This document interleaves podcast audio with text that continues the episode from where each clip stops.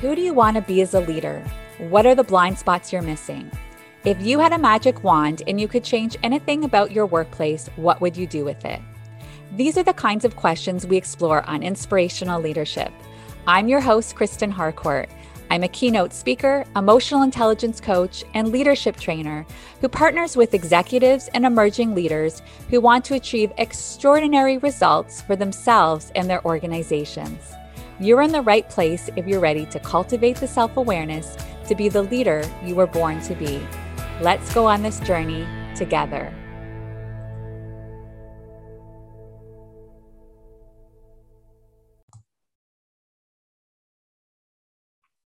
Welcome to Inspirational Leadership. I'm your host, Kristen Harcourt, and we have another fabulous, fabulous guest. Today, we are going to be speaking with Sarah Noll Wilson, who is on a mission to help leaders build and rebuild teams. Her goal is to empower leaders to understand and honor the beautiful complexity of the humans they serve. Through her work as an executive coach, keynote speaker, researcher, and author, she helps leaders close the gap between what they intend to do and the actual impact they make. Her new book is called Don't Feed the Elephants Overcoming the Art of Avoidance to Build Powerful Partnerships. Welcome to the show, Sarah. Thanks, Kristen. Thanks for having me. Um, so so happy to be having this conversation. You know, if you look at our Instagrams, you'll hear see both of us saying that we're on a mission to humanize work. We are soul mm-hmm. sisters when it comes to mm-hmm. this work we're doing in the world. And I want to give you an opportunity as a starting point, Sarah. Tell us a little bit around how you got here. Why, what brought you into this work, and why does it matter so much to you? I'm trying to think of the quickest way to, to do this. So here's the here's the uh, uh, uh, abridged version, unabridged, abridged. What's the um, I, I started in theater performance theater education. That was my undergraduate degree. And I did what uh, moved to Des Moines, chased a boy, that worked out. Um, and did what every good person did in Des Moines, got a job in insurance. And I, um, in Des Moines, Iowa, for those of you who are listening internationally, um, and became really interested in the dynamic uh, between the manager and team men- members. Um, so much of my work from theater was like exploring people understanding people and and self-awareness and realizing that in the workplace i had the opportunity to work for amazing leaders and i had the opportunity to work for very harmful leaders and so how could we increase the likelihood that we could have people show up more powerfully and so that led a journey of managing as many different types of teams as I could to getting my master's in leadership development. But the, the this particular work related to the elephants was because I had the very real realization that I had never experienced a relationship or a team where we could talk about the hard stuff. You know, I would read stories about how to have difficult conversations. I one of one of the core philosophies that anchors a lot of our work comes from adaptive leadership and this idea that adapt truly adaptive cultures is one where the elephant can be called out and i realized i had never experienced that and i was like can that even exist does it and i realized part of the reason i didn't experience it is because I didn't know how to have those conversations and I was I was masterful at avoiding. And so that's that's a little bit about my journey. Yeah, yeah. I love one of the stories. Maybe even start sharing one of your stories in terms of you being a, an avoider and recognizing that, oh, okay, maybe I have some work to do here first. What was that like of someone who's used to being the avoider to start showing up in a different way? What was that like? It's still hard it's it's still it's still difficult even you know sometimes when i'm struggling with a situation you know i'll sit in my kitchen and my husband will walk in and sometimes he's he'll just be smart with me a little bit. He's like oh it's too bad you don't know anyone who wrote a book on this I mean, he's dedicated their life. And i mean he's just you know but but it's it's still hard. And um you know and even just recently had to navigate some real um, emotional resistance to wanting to have what could end up being a volatile conversation. And and i think but but but that said i'm um having the tools and then having the courage to know that regardless of how the other person reacts i can control me and whatever pain hopefully will be temporary. Like hopefully it won't cause trauma but sometimes it might. And so i think that in this journey for me i've developed some a greater sense of self-efficacy of, of being able to to heal from those moments to be able to step into those. And i've you know and and and uh, you know unfortunately when you when you write a book like this you don't get to avoid like you used to because i mean you you can i mean and i and, and and to be clear i think there are times when we can we can and we should choose to not engage that we can consciously avoid right? Which is different than reactively avoiding.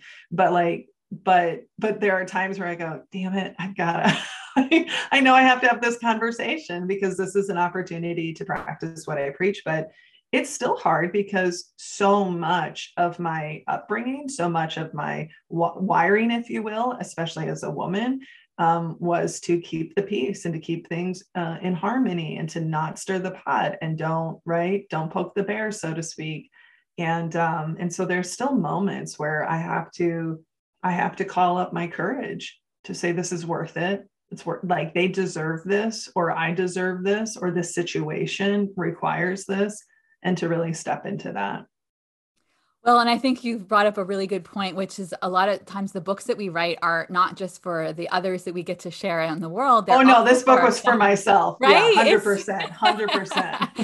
Books for ourselves too, and we can go back and read and say, "Wow, I love what I said there. I think I'm going to actually apply what what I I wrote there." because um, it was coming from your most resourceful self. And as being humans who are perfectly imperfect, there are going to be times where there are a lot of emotions that come up in discomfort. And sometimes it's easier to not have to be with the, dis- mm. the discomfort mm. and, and go in other directions. And that's okay because yeah. you're human. Mm-hmm. Yeah, absolutely. Yeah, there's no shame in it. I never want anyone to feel shame, yeah. but to just like, but I do want people to see and to notice and to name, well, where am I at? And am I okay that this is where I'm at? And to come from a place of choice instead of, you know, it's it's that, you know, we talk about this in the book, the difference between resignation versus acceptance, I think is one of being powerless versus coming from a place of power of, I can't change this situation. So I'm going to choose to show up in a way that will best serve me, even, you know, even if I don't like it. Um, but yeah, well, I love what, what was um, coming up for me as you say that is exactly what you're around the choice is that there's even a power in knowing that it's the choice that you're making. You don't necessarily want to be making that choice, but you mm-hmm. fully acknowledge. I remember talking to a client about that who was just recognizing how powerful it is when she's getting sleep.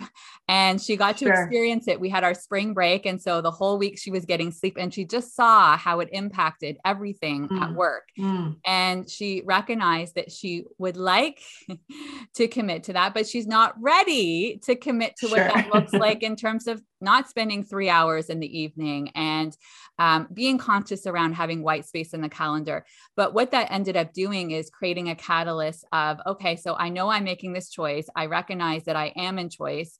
And right now I'm committing to not giving myself the right. space and the sleep okay, we, we see what's happening here. And what does it look like to perhaps take some baby steps? Because it mm-hmm. is, it really feels mm-hmm. uncomfortable. Mm-hmm. So I think that's so important what you're saying around choice, just acknowledging that mm-hmm. you're committed to that particular choice right now already gives you more power in that situation. Yeah, absolutely. You know, that it was, uh, I, I worked with, with somebody once who was, who was a few years removed from uh, um, divorce and still had just like a lot of anger. And you know that's not for me to judge or for me to say what's appropriate for her to feel or not. And she you know and she just said i'm not ready to let this go. And it's like okay like what does it look like to come from a conscious place and that again in a way that will serve you? And yeah because we spend so much of our time on autopilot and um, and sometimes that autopilot serves us and sometimes that autopilot doesn't serve us right? You know like when we think about if you're if you're an avoider that that there are times when that does serve us. That's why we do that. And then there are times when it doesn't. And how can we start to pay attention and slow down enough to go am i okay? Am i really okay with this? Am i okay not committing? And in a strange way you know when i think about the story you shared it's like and what does it feel like to say out loud that i'm choosing to work long hours at night instead of uh, taking care of myself. Even the act of saying that out loud is really powerful. And, and that's exactly what happened, right? She was able to acknowledge, oh, I'm I'm making this choice and I don't think I'm that comfortable with this choice and what needs to change. And mm-hmm. So tell me about. Um, I know there was a deliberate reason that you chose elephants when you mm-hmm. were talking about this, and the language of of all of that. And um, I'm curious, just to let listeners know a little bit more around what was the the thinking behind using elephants um, for the different things, and, and then I want to learn a little bit more around what are some of those different types of elephants that show up in our lives and yeah. No, absolutely it, again it, it comes from that metaphor the elephant in the room. And and because that was such a that was a concept i had never heard and wasn't familiar with when i was younger in my career and when i had read the book of the adaptive leadership and they talked about i mean or i had heard it but i hadn't really spent time you know thinking about it. But you know when they said one of the number one characteristics of an adaptive culture is one where elephants can be called out. That i mean that was the start of that. But but then part of that journey was um not just not just oh how do we how do we how do we call them out? I found myself realizing that i think that language is too aggressive sometimes depending on the situation because if there's an elephant in the room that likely means there's emotional heat already there because we're avoiding something. And i don't want to i don't want to add aggressive language on onto it. Not not that it's always okay we need to call this out. That's different than like we got to call it out and people are punching there it's like oh no let's not turn up like let's turn up the heat but now let's let's not burn people. But the thing that i i recognized in in my exploration was at least at least for for me was clarifying how how often you know when, when we think about the elephant in the room t- typically and traditionally it's applied to a person or right the situation you know that you point at your boss and go oh i got an elephant in the room but but the reality is is that if i have an issue with you let's well let's reverse it. Let's say you have an issue with me or there's something that happened that was harmful or we disagreed and we needed to talk about it um, if you come talk to me then there's no elephant. And so then i was like well the elephant can't be the person because if we have the conversation then no so then what what creates the elephant? And that that then that started my journey of well what actually creates the elephant? Oh our avoidance. Oh let's understand that and and then then it was just fun to and not only fun but it was insightful to explore this idea of well how are elephants created? Well we feed them. Interesting. What are the ways in which we feed the elephant? And what, and what are the ways that we invite it into the room? Oh we talk to the wrong person. We you know we're passive aggressive. We um, don't advocate for things. We you know like the list goes on and on and so by playing with the metaphor, it it actually gave this beautiful life to explore it in this very, very different, different way instead of just the traditional belief. Because again, if we have an issue or if somebody is doing something that is problematic and we talk about it, that person's not the elephant. They're just a, you know, they're like they're doing something problem. Like there's a conflict there, but the conflict isn't the same as the elephant. The elephant is our avoidance. Yeah. And that that was a powerful like realization for me to go, oh, not just how do I have the conversations, but how do I own the ways that I'm contributing to this existing in our in our team? And so so then that just you know the the metaphor expanded and i you know i, I wish boy do i wish that i remembered how how or what the evolution was of coming up with elephant types. Like i don't rem- it was just such an organ i mean because again i've been thinking about this and, and playing with it and experimenting for 13 years now i guess. But um but this idea of giving people language to see the avoidance differently right? So we talk in the book we cover five kind of common types of elephants right? The avoidant which is the most common and kind of the main genus species, right? Like, and then and then the imagifiant, we're imagining something, we're making a story up, which may or may not be true, but that story is causing us to avoid confirming or acknowledging or addressing. And I, I just want to say something real quick sometimes I, I, think we get so focused that there always needs to be a conversation or a confrontation to free an elephant, but sometimes the conversation just needs to be with ourselves. Sometimes it's just acknowledging and addressing for ourselves and realizing, oh, Kristen and I are just different. We have different values. Oh, okay. poof and now the elephant is gone because i'm not avoiding anything i've gotten clarity yeah. um but you know so we we talk about a whole whole whole host and and what's fun i will say is uh, in sessions people will come up with their own. And i and i love that because again they're looking at their situation and owning it. And, in, and even though we lose use sort of uh, we use some lighthearted language it's it's not it's not intended to dismiss or minimize the light like to make it lightweight um, but it's to make it easier for us to go. You know just recently in a book book club discussion last week somebody was like, I think I discovered the the egoiphant. And I said, Well, tell me more. And she said, you know, when I have an idea and somebody is like, no, we're not going to do that, I realize I'll just shut down because my ego's been hurt. And then I I will disengage from the conversation and avoid talking or sharing anything or, you know, or we we laughed in my family. I'm like, did we just discover the pretend event? We're just going to pretend that that situation didn't happen. Like, is that what we're doing right now? So, yeah. Yeah. Well, I love, and, and you said too, like, and it's so true is when you do some of that language, it can be disarming and invites people in to have mm-hmm. these conversations. And, and we can also add a little fun and playful too.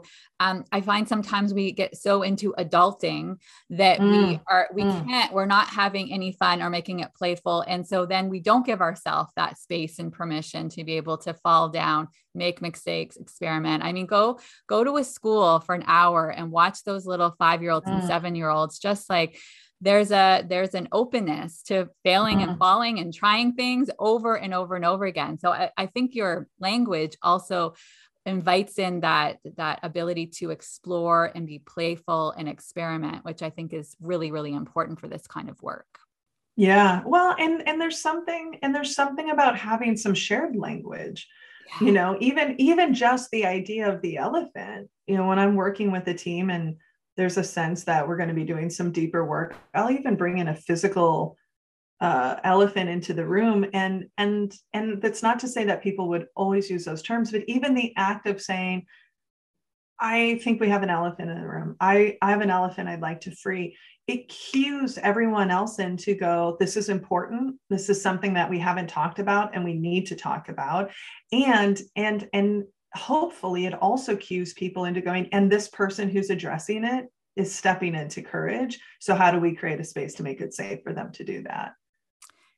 Yeah, and I think that's an important part of the work that you're doing when it comes to psychological safety, because in order for those courageous conversations to happen, people have to feel like they're safe. And mm-hmm. what I've seen sometimes in organizations is there is so much toxic behavior that it doesn't feel like a safe environment. There have been so many microaggressions mm. that they're not going to speak up because they know it's they've experienced even when they have spoken up that it didn't land well and there was repercussions for them. And so what what do organizations need to be aware of? I'd say I, I like to take this from both perspectives. What does the individual need to be avail- mm-hmm. aware of when it comes to psychological safety? And what does the organization need to be aware of in terms of creating it? Mm, yeah. I mean, it's so speaking to the individual level, you know, every time that somebody says, Hey, Sarah, what about this situation? My response is almost always the same. It depends. It, it just depends. It depends on well, what's your relationship with this person? What what has been their consistency of behavior before? How what's the risk you're willing to take in this situation? I mean, there's a whole variety of, of factors, and it's not it's not my intention to deflect, but the reality is it just it shows the complexity that there isn't a one size fits all approach. Even this even even the you know our big advocacy of being more curious it can't be a prescription. It has to be you know there are times when it's not appropriate. There are times when i wouldn't ask somebody to get curious about someone who's created harm to them. That's not when we would apply it. And so how do we understand the nuance and the complexity and at an individual level you know again to be really clear about um, uh, how you know what's the impact i want to try to make? Am i okay with the consequences if there are some? Because we know that even though many people and i would argue most people believe they're open believe they're willing to accept feedback and we know that that's just we're humans and there are times when we aren't skilled in those areas. And and so as an individual to be okay with like there may be a cost to having this conversation and that might be worth it yeah. you know and and and so then what can i do? From an organizational perspective i feel like there's so like almost too much training. Well mm, let me take that back. There's still not enough even in that area. But what i was going to say is that sometimes i think we focus so much on on how to give feedback how to have the hard conversation. So we don't spend enough time on how to receive it. Mm-hmm. and to understand and to get curious with what are the ways you know we talk about psychological safety. And one of the questions that i think is so important whether it's as a leader or an organization is not do i create a psychologically safe environment or don't i? I think the more important question is what do i do that actually gets in the way? Mm. what what do we do as an organization that's not? And you know and psychologically safe for who? Like who gets who gets to feel safe and those are hard questions but when we can create you know we're we've seen it. And it's and it's funny because even in the process of writing this i go you know realizing that some of this won't matter if the person on the receiving end doesn't know how to receive it which is why we spent a couple chapters digging into and maybe it felt there was some maybe redundancy there but i wanted to really hit it home of how you receive the elephant is what actually has the biggest impact on what kind of culture we create related to being able to talk about the hard stuff. Because if somebody is equipped and can approach me in a way that is you know respectful but maybe still direct and i can't receive that in any kind of shape or form then i've severed that possibility from us being able to have those kind of conversations in the future yeah, and I think it really speaks to the importance of the emotional intelligence. And um, you did a great job about talking about it in lots of different areas in the book and even understanding what goes on for us, right? Those ways mm. that we mm. get triggered and our um, fight, flight, freeze. And then I like you use fawn. I've used, I've heard a couple of other um, languages. Like appease. Yeah, yeah. Those ways mm-hmm. that we, um, what we do when, when the amygdala goes and that you're feeling unsafe and recognizing um, that's a lot of work, right? It's, uh, it, you know, it's interesting. And I, I think the part that's so fascinating around this work is as individuals, as humans transform, it doesn't just transform how they're showing up in their organizations as leaders. It mm. shows, it transforms how they're showing up as partners, as parents, as aunts, uncles, uh, how they're showing up in their community, like all of those relationships. Mm. And you know, I was just talking to someone about this the other day. Like, if if we're if we're all willing to do the work, and our organizations are a great place to do it, we can experience so much healing from many things that have happened for over the years from that conditioning and and those ways that we were triggered. And so, to me, um, I love that you speak about that because it's the individual, and of course, like those times that that feedback's coming, that person could be saying, and that is triggering feedback mm-hmm. that you got from your teacher back in grade two that mm-hmm. said you're mm-hmm. stupid, right? And but they don't right. realize at the time right. that's what's actually happening there. So, I mean, so much, so much of how we are conditioned to respond, and so much of our experience comes from our childhood. That's why, uh, you know, my dear colleague Farah Harris, who she's working on her book, The Color of Emotional Intelligence, and I know in her practice, she's really passionate about helping people understand their origin story what is your origin story when it comes to thinking about your emotions thinking about how do you respond to feedback? You know what stories were you told? You know even even if it's you know um you know like i come from incredibly my parents are super protective. They're right like mama bear papa bear and and you know and some of some just recently you know like you know you always get there's always one or two people when i get feedback right in a presentation that i'm just not the right person for them. And they'll go into like kind of justifying or explaining like well they, they're probably just you know like and it's like well no that's okay. I'm okay that they i'm okay that i wasn't the right fit for them. But you know like we're we're conditioned in lots of different ways. And and just being you know and the thing the thing with the amygdala and why i'm so passionate about people understanding that that primitive response is because so often I hear people say things that essentially are, how do we get rid of it? And you you can't. You you you just can't get rid of it. But we can um, we can learn to identify it faster. We can learn to work through it more quickly, right? We can name it to go, ooh, this, this triggered it i need to sit with this and then in your example boy where what is it about this genuinely that is like so triggering to me. And not from a place of blaming them but you know what and maybe some accountability needs to happen in some situations for sure. But but that being able to to notice it catch it and then work through it that's the goal is to work through it more quickly in a way that's more productive for for you and for the relationship and the situation because i think i think that what i see is that people will get frustrated. They get frustrated when they have that reaction or they get frustrated when someone else has that reaction. And even as somebody who's gone to therapy for many years and who is very tuned i am very tuned in to, to my physical and emotional responses.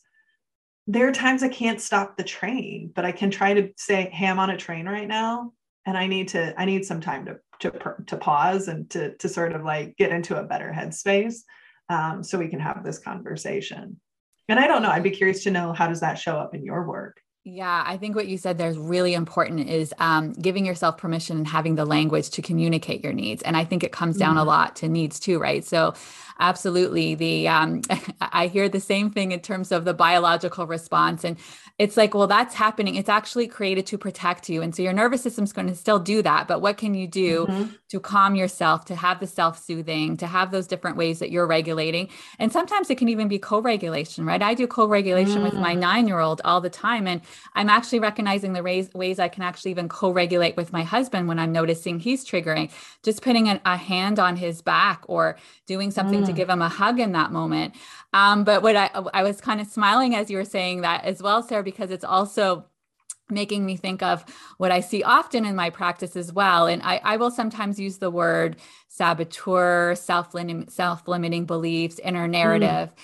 And the same thing, they'll be like, well, I, this cannot happen anymore. I want to annihilate it. I want to attack it. I'm like, no, no, no, we're not going to do that. We're going to, yeah. we're going to welcome it in. We're going to be curious. We're going to be loving. That's a part of you that's looking to be seen and to have some yeah. attention. And so what I see consistently um, that I, I would like to encourage everybody listening right now is to tap into some self compassion. It's that yeah. self compassion because it's recognizing that that's happening. And if you would give yourself a little bit of space to ask yourself what's going on and what might be what you might need in that moment, or with that other individual, what they might be needing. Um, wow how how much things can change. And that's something i've seen especially even over the two years of the pandemic. Um, so many leaders that were filled with compassion and empathy for others but were not not not having that same self-compassion for themselves mm. and those um, expectations that were just unrealistic expectations for themselves. Yeah and that and those unrealistic expectations can cause unnecessary suffering because because again that's that's part of our it's part of how we're designed. Doubt is part of our design right? That that amygdala response is part of our design for survival. And you know as you were talking it made me think about a conversation quite a few years ago now but i i'm i you know as, as you and i spoke before we hopped on i'm very passionate about mental health and uh, you know i guess nine years ago now I was diagnosed with panic disorder. And i and i had a leader uh, come up to me and he said he was sharing his own experience and he said how did you cure it? And i was like oh i i just have a different relationship with it now. Like it's a part of who i am and it's the same thing with those voices of doubt. And and how do we you know but i love that that language of just like how do we be loving with it? How do we how do we hold it a little bit more gently to say and even and even you know thinking about times where you know going back to having a difficult conversation if if this relationship is important or if something's on the line then it makes sense that there would be some discomfort because there's a risk you're taking. Yeah. it would if and and that's to me that part of that is that's just an indicator it's an indicator that this matters. It's an indicator that i'm pushing my edge right? I'm pushing my comfort zone even if that is you know i'm coming from a place of advocacy and standing up for myself or standing up for someone else. And and that's i mean it's just it's like so how do we how do we use the indicators differently instead of having them paralyze us? And and again i mean i think that's because it's such a common it's such a common um, question i get is well how do i i want to i want to be able to have this conversation calmly and i and i don't want to be uncomfortable it's like well you just you might not be able to you might be able to do it more effectively but you may never be able to remove the doubt. You may never be able to remove entirely but you know but we can come at it from a greater place of courage and confidence but i can be confident and you know like i can i can be scared and do it anyway yeah uh, i think it's the yeah. dualities to also recognize you can have it's reminding me of susan david um her her ted talk which i love and she talks about discomfort is the price of admission right to be human mm. is to feel to mm. feel that full full range of emotions and i think it's also even how you label it I, I talk about a lot of the work i'll be doing with individuals is they're having to go up and, and use their voice whether that's uh, you know speaking in a meeting speaking on a stage lots of different ways where they're having that confidence and i said listen to this day I still get all the butterflies and all the juices as I'm going mm-hmm. up, but mm-hmm. it's how I label it. I'm scarce sighted. Mm. I'm about to become alive. I'm going to be alive. Like I'm mm. about to go on that stage and connect to from my most authentic self and have a human experience with a bunch of people of course the adrenaline's going because i'm alive right? And so yeah. i don't label it as oh my god i'm scared. I shouldn't feel this way. There's a so i think it's even labeling it as uh, uh, yeah you're alive in that conversation. Like there's a part of you that's this matters to you and it's important. So there is going to be some scare sighted there is going to be some um, both uh, you know a little bit of fear but also some perhaps some anticipation around the possibilities of where this conversation mm. lead. Mm-hmm. Yeah, yeah. I call it, you know, when you talk about speaking, I call it creative tension. Yeah. You know, that's just my creative tension. That's just, you know, and and and that becomes, and again, that's an important part of of when we can see something differently, when we can name it differently, then we react to it differently you know and it doesn't remove it necessarily. We just again we have a different relationship with it. And i i appreciate your language of like yeah i'm alive. This is the human experience and the, that that's the price of admission. And and honestly that's the price of admission to having really powerful relationships. That's the price of admission to building psychological safety. I think sometimes when we when people talk about psychological safety they confuse the word safety for comfort. Well comfort safety doesn't mean that I won't ever be uncomfortable, but it means that it's safe for me to take those risks, right? That it's safe for me to sit in that discomfort. It's safe for me to navigate the heat with you. And even though I know we'll come out the other side, you know, in the in the best of relationships, when I think about my personal life, the best of relationships, um, I there's a confidence of I know we'll get to the other side okay. And it's going to be a little messy and uncomfortable getting there but i'm because of the relationship we've built or the psychological safety that we have that um, that we'll be able to sit in the discomfort together right? And so i think sometimes that's that that that that word safety uh, un- unfortunately some people interpret as comfortable. And it's like well no that's that's not no. Yeah. that's different Yes, I think that's an important distinction, right? So then people are understanding, okay, it's like getting comfortable with the uncomfortable, right? It's mm-hmm. like, yeah. you can do that, right? It's like, what does it look like to just recognize, know it's there, um, uh, witness it, honor it, and then give yourself that space to be able to take action from it. Um, mm-hmm. So, Sarah, when you think about all of this amazing work that you're doing with organizations, if I could give you a magic wand and I said, okay, you get to use the magic wands, what would you like to see more of an organization? Where are the mm. possibilities? Mm.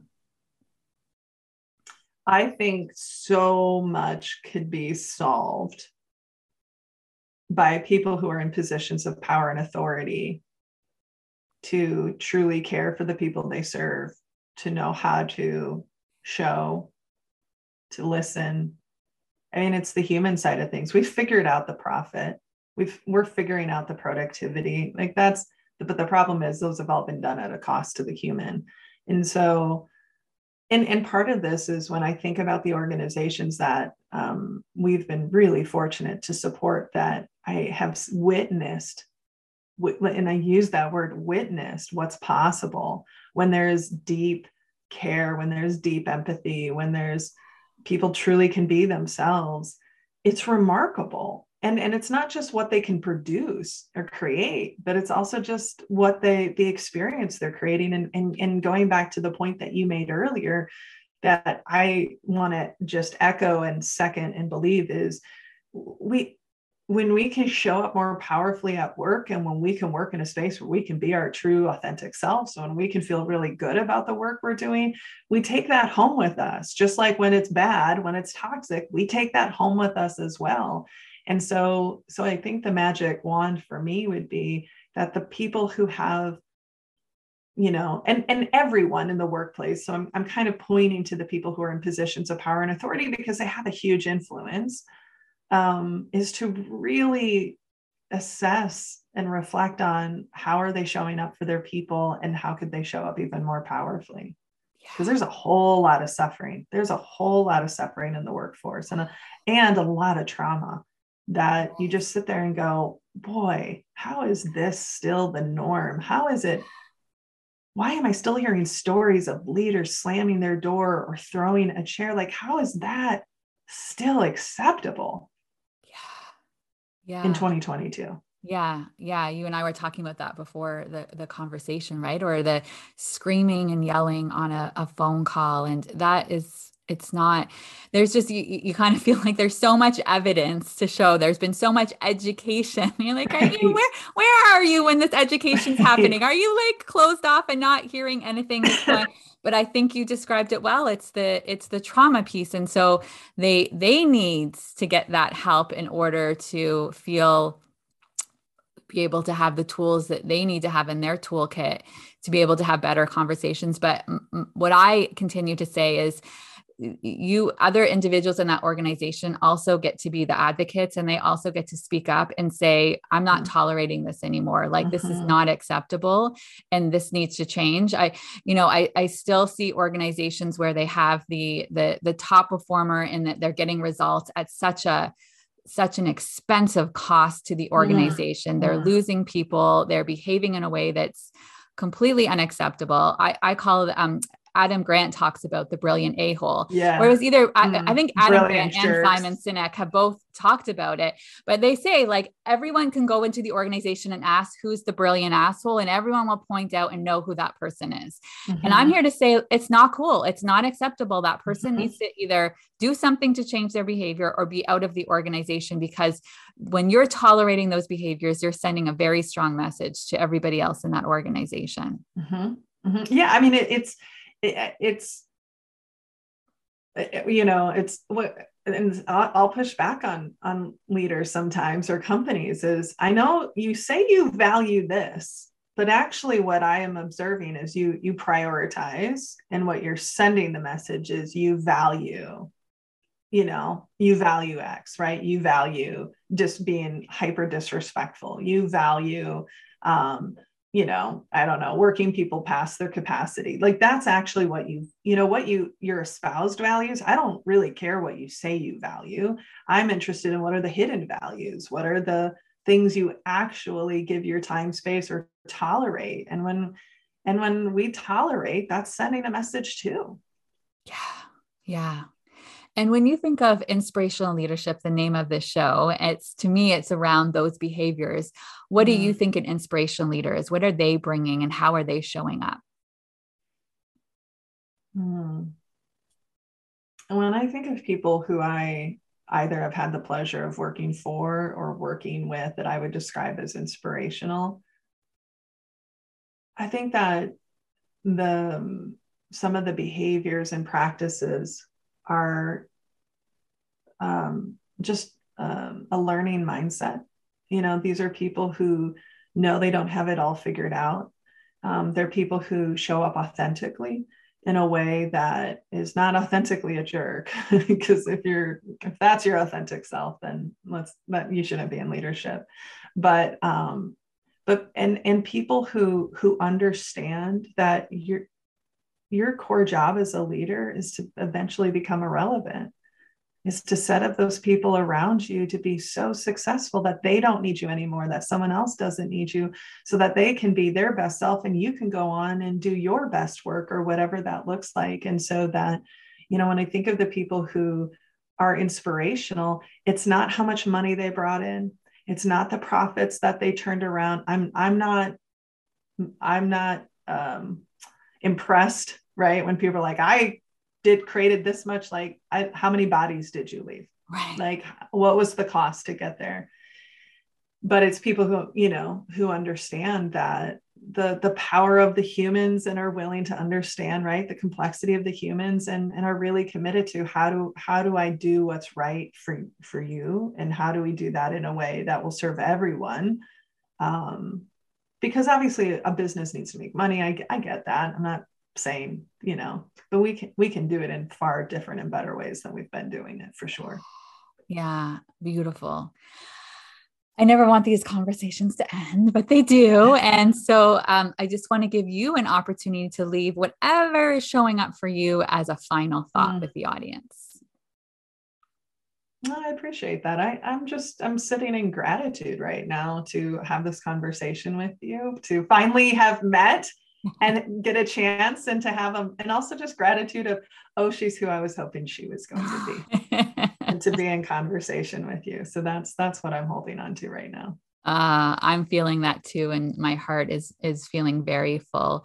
Where can people learn more about you sarah and your work and your book yeah they can connect with us uh, at our website sarahnollwilson.com it's i have an incredible team that i get to work with and we're all very committed to how do we make the workplace work better for people. And um, and also social media that you can find me on all the major platforms. My dms are always open so if somebody's curious about something they can certainly reach out and i'll do my best to to connect in a timely manner.